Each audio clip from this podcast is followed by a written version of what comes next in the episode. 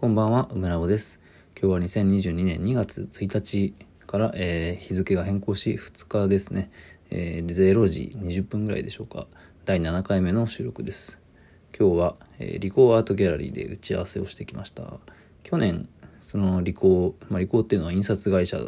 さんですけど、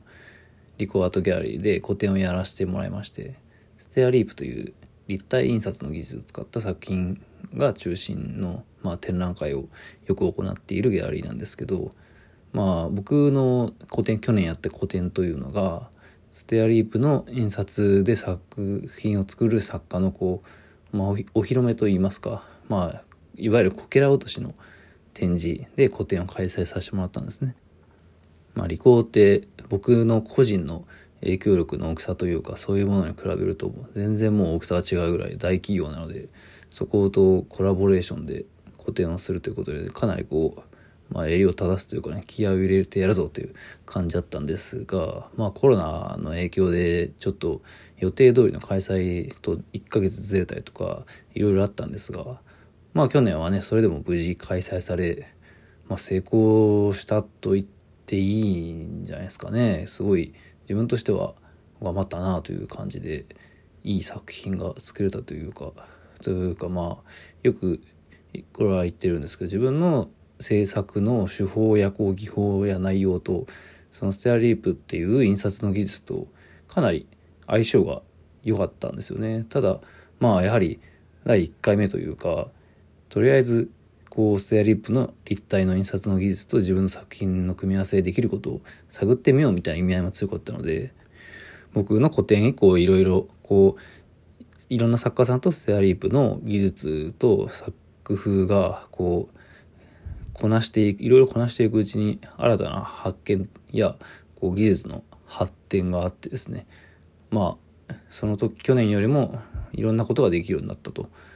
ちょっとこう透明なこう印刷のこう質感を使って下地となっている金属の部分がちょっと透かしが入れるようになったとか、だから本当にすごい細かいこう、まあ、ある種マニアックな印刷の技術の手法や製法が、まあ、どんどんどんどんこうブラッシュアップしていると、まあ、それを使って今年ぜひまた一緒に作品を作りましょうという、非常に前向きでなんかこうやる気の出る打ち合わせでしたね。うん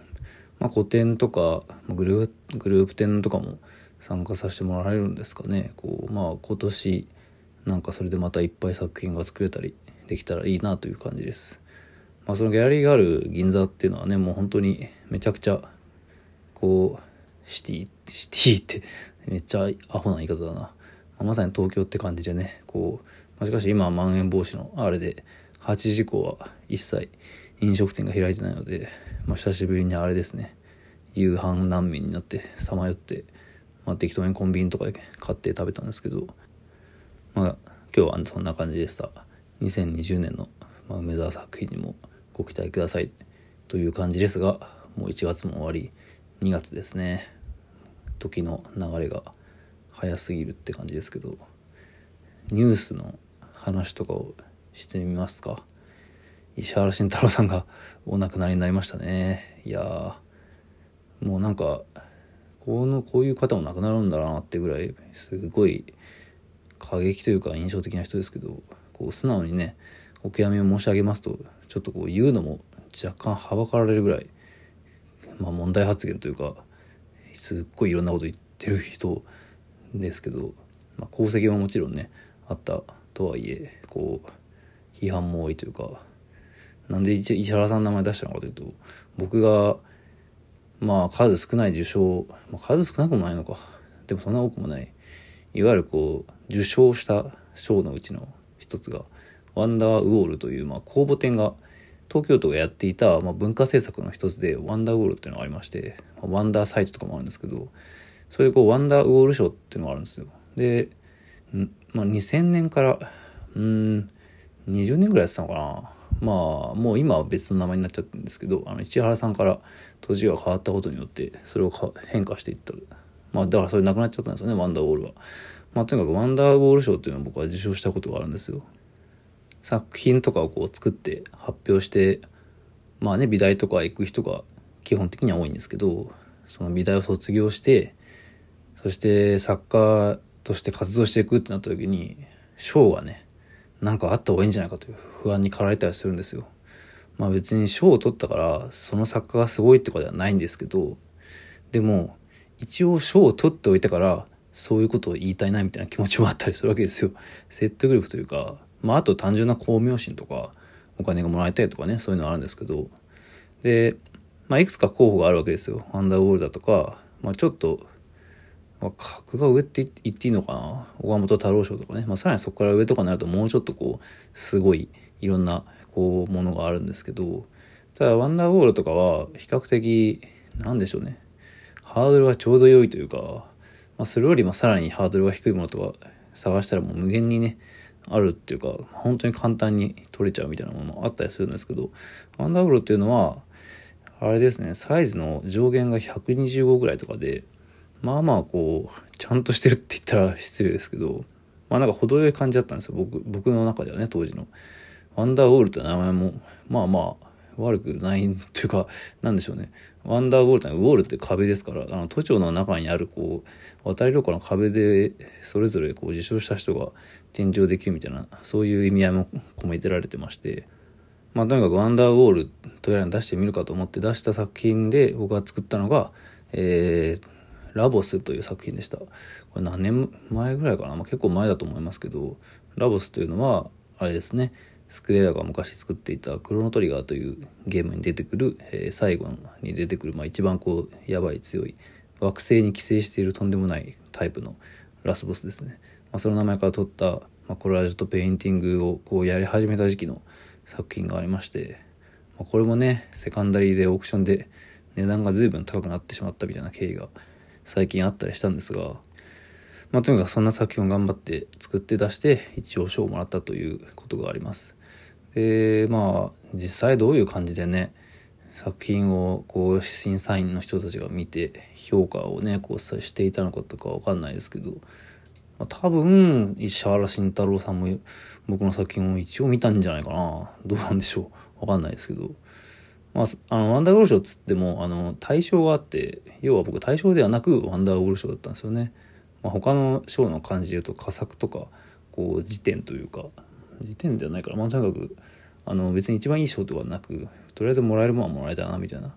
でまあ一応賞金ももらえるんだけど、賞金っていうのもねこうなんだじゅうまんえんのうちいちまんえんが税金で取られてきゅうまんえんとかいうなんか微妙に世知辛い感じのあれでしたけど、まあただ僕はそのそれを受賞したということでかなり自分の中では気持ちが楽になったというか、あ一応自分のこうまあなんかインターネットとかコラージュとかペイントとかまあなんかようわからんことやってるけど、世間的なこうなんと言っても都知事とかがやってるような賞ですからね、それで賞をもらうことができるぐらいの